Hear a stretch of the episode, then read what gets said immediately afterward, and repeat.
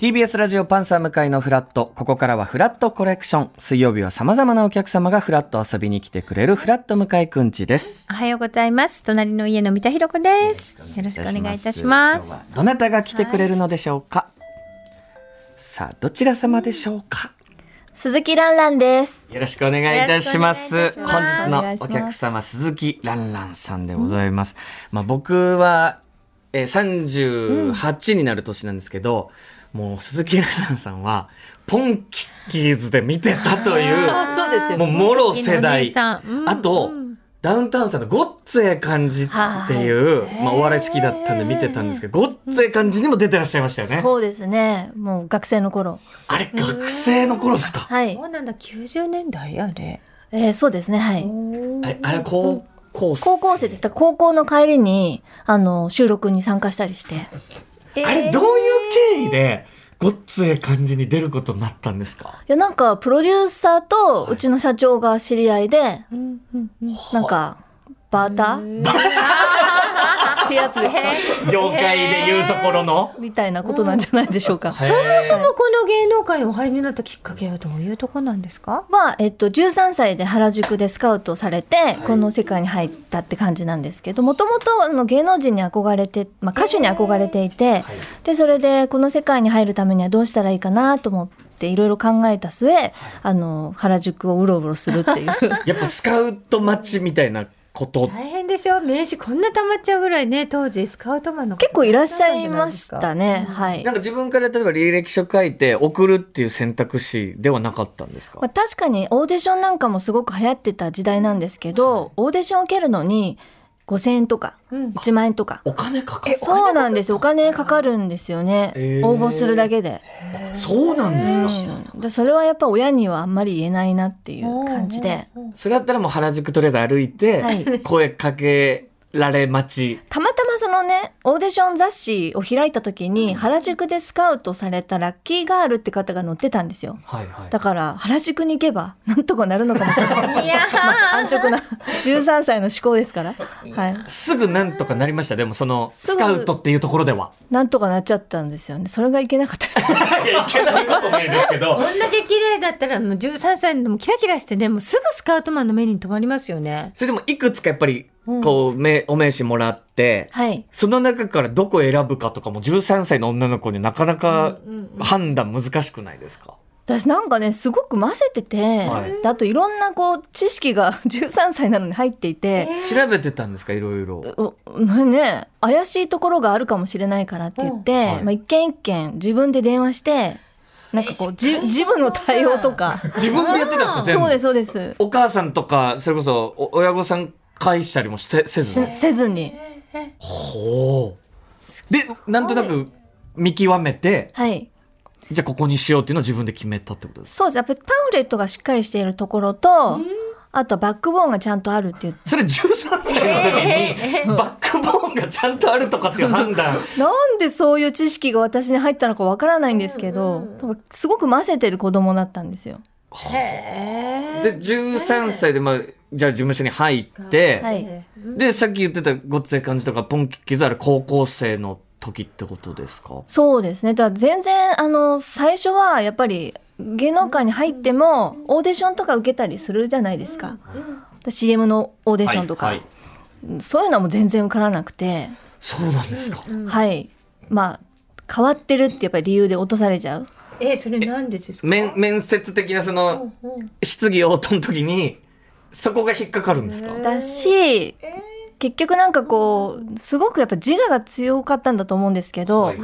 の爽やかなあの CM のオーディションなのにこうよくわかんないアニメっぽいコスプレでオーディションに行くみたいなちょっとこうえー、でも合ってん合ってないっていう。それでも自分の好きな格好だかからっていうことなんですそうですれははい、はあじゃあそれを見抜いてそのダウンタウンさんのとか引っ張ってくださったんですかそういうわけでもまたないんですけども話すとちょっとね3時間ぐらいになっちゃうんで また今度ゆっくりはそうですよ。でも、なんかそこって、例えばオーディション受けに行くときに、もちろん、受かりに行くっていうやり方だと、合わせなかったんですかその、尖そうなんですよねなんかねってるというか、自分の好きな格好で、行きたかったんでしょうねそれで受かるところでやりたいっっていう。うん、でも結局ラッキーなことにそれをなんか分かってくださる監督たんさんとあの巡り会えてはいはい。でそれがあの資生堂の CM だったんですけどそれが良かったでどんす。なんだったんだろういっぱいねお出になってたも CM んねももちろんたくさん。もう一番最初はティーン向けのあのお化粧品日焼け止めとかリップとかあのそういったところの商品を宣伝する女の子みたいな。やっぱじゃあ貫いて結果的に良かったというかやっぱそこを面白がってくれる人がちゃんと出てくるってことなんですね。ラッキーでしたよねあー。そこが。でやっぱブレイクというかドーンと仕事増えたきっかけってどどこですかご自身で感じるのは。あーでもやっぱりポンキッキーズなのかなあー毎日やってましたしねあれ確かに。あれもう生ですかうんうわまあいろいろあったねそういえばねうんいろんなコーナーがあったからそれは大変だ毎日じゃやっぱ子供からの圧倒的な知名度もそうですし、まあ親御さんもやっぱ一緒に見てるしっていうことで、はいそこで知名度がじゃあ一気にドンと。あとねなんかこう寝れずに朝まで起きてた業界人みたいな人も結構見てたらしくてあーなるほどあだからそこで、あ、この子を使ってみたいって思う人も増えたってことですいね。たのかもしれないですねで子供番組って言っても、まあ、私も出たかった理由がそれなんですけども、はい外国の子供番組みたいな感じでなんかねおしゃれな作りだったんですよわかる。キッキーズってすげえ不思議な子供番組が多い、未完成人アワーとか、なんかシュールな、すごく、なんか、俗に言う子供番組ともなんかちょっと空気違いましたよね。そう親だもったん楽ですしよめるみたいなね、であとは、まあ、あの朝出ちゃいけないよねっていう人たちが人選されてた であ例えば誰でしたっけ、その当時。のまあスチャダラ バーの大津くんとか朝っぽくないというなか、んね。かちょっとサブカルっぽい感じの人たち、ピエール滝さんとかも出られてたようもな。う絶対朝出ちゃいけないですそんなことない ですよでも確かにそういう人選もありましたそもうんね。なんですよねそうか、それで、じゃあ、バッとこう、え、だ、え、高校通いながら、そうですあでもその時はもう学校辞めてたと思いますそうですか。はいそう高校時代も、じゃあ、芸能事務所には入りながら、はい学校通ってるっていう状態。ははいい、結構頑張ってて、はいがあの勉強とかもはい、はい。だからテスト期間はちょっとこう仕事セーブしたりしてた時もあったんですけど、うん、うん、うん。まあ、だけどあのちょっと忙しくなってきて、はいで連ドラがか決まった時があったんですけど、でちょうどそれが試験と重なってて、それであの、まあ、社長としてはこれチャンスだから出てほしいんだけど、まあ、私としてはどうしようかなみたいな、うん。まあでもやるかやめるか、なんかもう2つに1つしかないなと思ったんで、はもう悩んだ挙句あの体育館でその頃あの占いが好きなノグリンと女の子がいて、はい、友達。そう、はいそれタロット占いでやめるかやめないかそれで決める、いやもうちょいちゃんとしたところで決めたかと思いますけどノグリンに託したんだ、隠してはそれでもうやめた方がいいってことだったんでいやあ、いやノグリン責任でかい、いや結果的にでも良かったというかそっからまた仕事はドンってもちろん増えたわけでだからもうその足で職員室に行って「先生もうやめますわ今日は」っつって「今日で」いやー人生のすごい瞬間それでもう「おお待て待て待てその時待て」なんだな何言ってんだお前は」みたいな結構じゃあもう本当何でももう自分でこうって決めたらもうこうしようっていうタイプだったですねははいこれ高校はどういった高校だったんですか結構ね芸能界の方もたくさんいらっしゃって4年生だったんですけど、はい私が1年生に入った時は向かいのクラスにあのスマップの中居君と木村君がいたり とか、そういう学校だったんですかはい、あとあの IT のね今今あれですけどあの千葉玲子さんがいたりとかああそうですか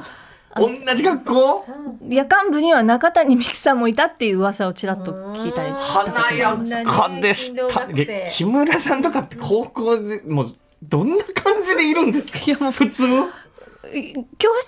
時は全然普通ですけど、はい通学する時はもう大名行列になってファンファンの人を連れてゾロゾロゾロゾロ通学するみたいな。なるんですねそんなしょっちゅう通学するわけじゃないんですけどあ、駅にたくさんのファンがいらっしゃる時は、あ、今日通学する日なんだな、みたいわな。かるんだそれで今日来るなっていうのがわかるぐらいの人だかりがキムタク3メートル置いてファンみたいな。そこは一定の距離は絶対たの、まあ、保たなきゃいけないというかそうです中居君3メートル置いてファンみたいなも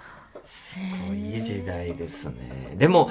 それで、まあ、ポンキッキーズだったりとか、いろんな番組こう出て、はいドンと忙しくなって、まあ、CM 女王なんていうよかったですよね。時もあり、その時はもう寝ずに働いてるぐらいのそうですね期間ですかもうなんかあんまり記憶にないですよね忙しすぎると忙ねし。すぎてね芸能界思ってたような世界でしたかご自身がこう入りたいって思ってた。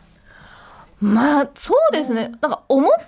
り私は向いてたかなってなんか嫌な思いとかもあんまりしたことないし、ういわゆるいじめみたいのもあったことないし、うんまあ、気がついてないだけかもしれない説もあるんですけど なんかまあ、別にそんなに、だ確かに僕も芸能界に行って思ったような嫌な人ってい、い本当いなくいなかったです。て、っていうのはありま厳すしよいね。方はいらっしゃいますけど、でもそれはね愛情のね、指導だったりするね、うん厳しさだったり。でも結構早い段階で、アメリカに行かれますよね。そうですね。はい。留学なさったんですか。は。い。すっごい忙し地いっ留学。はい。ていうところから、なんで留学行こうという決断になるんですかなんか、23歳の時点で、こう自分が子供の頃に思い描いてた夢とか、なりたかったもの、ん欲しかったもの、みたいなものは全部こう手に入っちゃった時だったんですね。ごっその感覚あったんですえかじゃあそう13歳ですね原宿行って10年間でもうすんごい充実した時を過ごしでも普通だと23歳まだこれからって感じですけど、そんなに売れに売れてた時にニューヨークに留学されるっていうのは逆に怖くないですかだからそういう感覚があったら多分行ってないと思うんですけど。なかったんですね。あうんでも周りは止めたりもあるじゃないですか。いや、今行く時じゃないよって、もう国内でこんだけ仕事あるんだからっていう人ももちろん出てきますよね。の高校時代のタロットの人 にはやったら無理にね。聞けばよかったです。いその人たちのこう説得みたいなのはなかったですかやでも社長がね、いいよって言ってくださったんで、ね。でマネージャーはね現場でねいろいろ仕切ってる立場だから、はい社長勝手なこと言わないでくださいみたいな感じでなるけど、ましでたけどもね背中を押してくださる方がいたっていうのはね、なかなかねニューヨ幸せなこークとっていうのはなんでだったんですかもともとエンターテインメントが凝縮された街でしたしマドンナさんがファンのファンだったので、はいマドンナがまあ住んでるっていうあの そういう街に行ってみたかった。マドンナが住んでる街に行きたかっまたあ。そんな動機です若い時は大いや体ね。それ大事ですよね、うんうんえ、期間で言うとどれぐらいでしたニューヨーまあ、ク。観光ビザで行ってたんで、3ヶ月行って帰ってきて、また3ヶ月行って帰ってきてみたいなことを繰り返して、まあ1年ぐらい行ってたのかなって感じです。それは何かこう学ぶものというか、い行ってよかったなっていうところいっぱいありましたかもういっぱいありました。えーと例えばどういう。そうですね。やっぱあそこは人種のるつぼって言われてるし、まあ宗教も人種も文化も日本とは全く違うじゃないですか。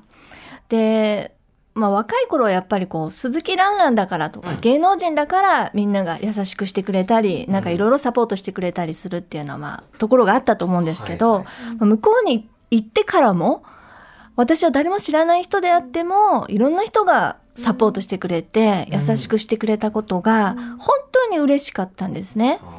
まあ、あとはそのなんて言うんですかねこう日本で考えてた常識が常識でないっていうそういうポポイントもいっぱいあるでしょうね。だからこうこうしなければならないああしなければならないって思ってた何かこう自分の価値観って実に小さい価値観だったんだなっていうのがすごいニューヨークに行って思ったことの一つですね。やっぱりこう世界を感じて、うんあ、なんか、すまあ、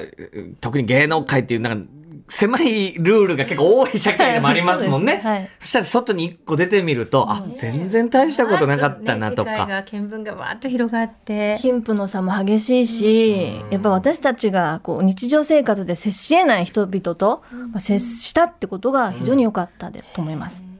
で、それで、まあ日本にこう、また戻ってこられて、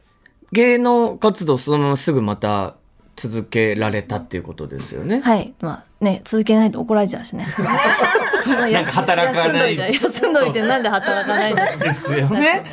でもそっからも、もちろん芸能活動もそうですけど、以外にも、いろんなことをこう、やられてますよね。そうですね。もともとなんかこう知りたがりなんで、興味があったことに関しては、すごくこう深掘りしてしまう性格なんですね。はでそれで、まあ、人間の体とか、はいあのそういったことに興味があって、はあまあ、解剖生理学の学校に通ってみたりとか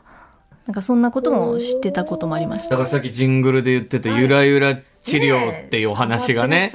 おっしゃってまししたけどす すゆらゆら治療っていうのは何ですかなんかこうゆ揺らすだけではい全てのその不調が改善するっていう治療があるんですよ。揺らすだけでそうで体全体をですかまあ部分部分ちゃんとポイントはあるんですけどで例えば骨折してたら痛いじゃないですか。はいうんうんなんだけれどある部分を揺らすだけで痛みがなくなるとかへ本当ですかで実際私それを体験していてはいで骨折って本当に痛いじゃないですどかうですよでも揺らすだけで帰り歩いて帰れるみたいいなや本当ですそれはかニューヨークで得られたそれとも東京とか日本でそれは日本なんですけどあそうなんだいろんな痛みとかに効くんですかそうですで例えば頭痛とかそういう内部的な痛みとかはゆらゆら治療では治療できるんですかそうですあそれもいけるんですかで母が今高齢なので圧迫骨折なんかも繰り返したりとかしてでちょっとやっぱりその背骨が硬くなってるはでもそれにこうマッサージ強いマッサージってやっぱり適してないのでお母さんの体をほぐすために、まあ、母の家に行った時はこう背骨を揺らしてゆ緩ませるみたいな治療を勝手に自分でやってるんですね。ほうはい、それ習ったこう知識の中からあここを揺らせばここが痛み和らぐっていうのはあるんですかまあ、そこまで明確なものではないんですけど、とりあえず背骨揺らせばなんとかなるみたいない独学でそれは学ばれたん ですかろいろ出てます。えーあそうなあんだ調べればその治療はあるわけですね。はいへーはあもっとねすごい突き詰めていけばすごいテクニックがあると思うんですけども、まあ、母の年齢にやるにはまあ一番楽な肩もみするよよりは背骨揺らすよみたいな。はいだから本当に一個気になったら、いもう突き詰めるっておっしゃってましたねでいろいろやってる中で今回まあ音楽活動も、はいもちろん杉浦奈さんも昔からやられてますけどもう泣かないぞやなんてもう僕ら世代本当めちゃめちゃ聞きましたけ どこのタイこれが最初ですか泣かないゾエが、えっと、デビュー曲デですビューですよね、はいでご自分で作詞もされてますよね、はい、あもうまさに今流れてこの泣かないぞゾエ絵って絵ななんんかですやっこうぱ引っかかるの意は、味がねちょっとそうインパクトありましたよね、はまあ、これはあの堤恭平さんが、はいい、あのいつも現場に来てくださっていて、まあ、これは後年聞いたことなんですけど、まあ、土新人の現場に来ることはほとんどない恭平さんだったみたいなんですすぎける方ど、ですからねまあ、いつも現場にいらっしゃってくださってて、はいで、まあ、一緒にレコーディングに取り組んで立ち会ってうんくれてて、でなんとなく恭平さんの中でこのもう一音ここに欲しいなっていうのがあったっぽくって。で歌い終わってブースから出てきたら私の書いた歌詞カードにちっちゃく「え」って書いてあってそうなんだ堤先生が「え何ですかこれは」みたいな勝手にちっちゃい絵入ってますけどみた いな「何でしょう」みたいなそしたら「ちょっと一音欲しいな」って言ってああそうなんだねこれがあるのとないのとでそのインパクトが最初は違いますよね全然確かにでもこの時やっぱ詩も書きたいっていうのはもうあったんですかいやそういうわけではなかったんですけど、はいまあ、たまたまやっぱり学校が、まあ、とにかくいろんななんて言うんですかね仕事をしてる子がいて歌手を目指していたりした子もいたし、みんなねあの歌詞を書いてなんかこう事務所に提出するみたいなことやってたんですよ。はいで私は提出をあの別に強制されてもないんですけど勝手に書いてたってだから書き溜めてたものがあったんですね、はあ、はいその中の一曲だったって感じなんまであ、すか、そこからこう抜粋して作った歌詞へえだから意外と歌詞見てみるとなんか人間全員う嘘つきみたいななんかちょっとそうあそういでうすような歌詞ありますよねそうですねあの世の中すべて全部みんな嘘つきっていうねっていう歌詞があって、なんか明るい曲調なんですけど、あれなんか意外とそういう、なんて目線というか、そうなんですよこれねも昔ご自分の中の感覚として、まあ抱えるあのか家族障害者を抱える家族から見える外の世界ってやっぱり独特なものがやっぱりあってって、なるほど。で今よりも福祉はあの発達してなかったし、世の中の目線も厳しい時代だったんですよね。はいはい。でなのでなんか私が兄を通して見る世界っていうのがなんかとてもきつい世界だったんですよ。うーんなるほど。うん、だから大人に対しての不信感とか、いい人に見えても全く真逆なことを言ってる姿を見ての不信感とか、そういうのがやっぱりあって、へーそういうものが多分その歌詞の中その当時の自分の本当に思いが歌詞に出てるっていうことなん多分でそうすいねうことだ。ったんだと思うんですけど。でもそっから、まあ、今回、まあ、先月初ベストアルバム、ねえ鈴木蘭蘭ベストアルバムオールタイムベストイエスタデイアンドトゥデイをリリースされたということですけど、こう歌手活動も15年ほどはい休んでらっしゃったとそんなんですか、あいうことですが、この期間っていうのは何だったんですかやっぱり私とかが歌手か歌手をやってた頃って求められる枚数も大きかったしまあヒットしたかしなかったかって言われたら私は数字としては結果を残せなかった歌手なんですね。なので、まあ、そのままずっと歌手活動はフェードアウトをしていたしで二度と自分が鈴木蘭蘭単体として歌うってことは考えてもいなかったし、んまあするつもりもなかったんですけど、まあ、ひょんなことがきっかけで、まあ、2018年から歌うことを再開して、で、まあ、そこからこう縁が縁を呼ぶ形でなんかベストアルバム発売に至るって私もちょっと不思不思議な感覚で今自分でも予期してなかったはいっていうことなんですかこのベストアルバム発売っていうのは。はい、だから一応この間ね48歳を迎えたんですけど、はい考えもしていないことが人生にはやっぱり起こるんだなっていうことを実感してます。なるほど、はいこちら、えー新曲のうちの一つ「戦場のラブレターは」まさに堤恭平さんからの提供とそうです、はい、いうことなんですね。いやということであっという間にお時間になってしまいました、ね素敵改なお話でめしたてこのね鈴木蘭奈オールタイはムいベスト、イエスタデイトゥデイねぜひこうリスナーの皆さんに一言こういただければということなんですがああのー すごく濃いアルバムになったと思うので、はい新曲も3曲入っておりますし、はいぜひ皆さんに聴いていただきたいです。ということで本日のお客様鈴木蘭蘭さんでしたありがとうございましありたがとうございました。あフラッ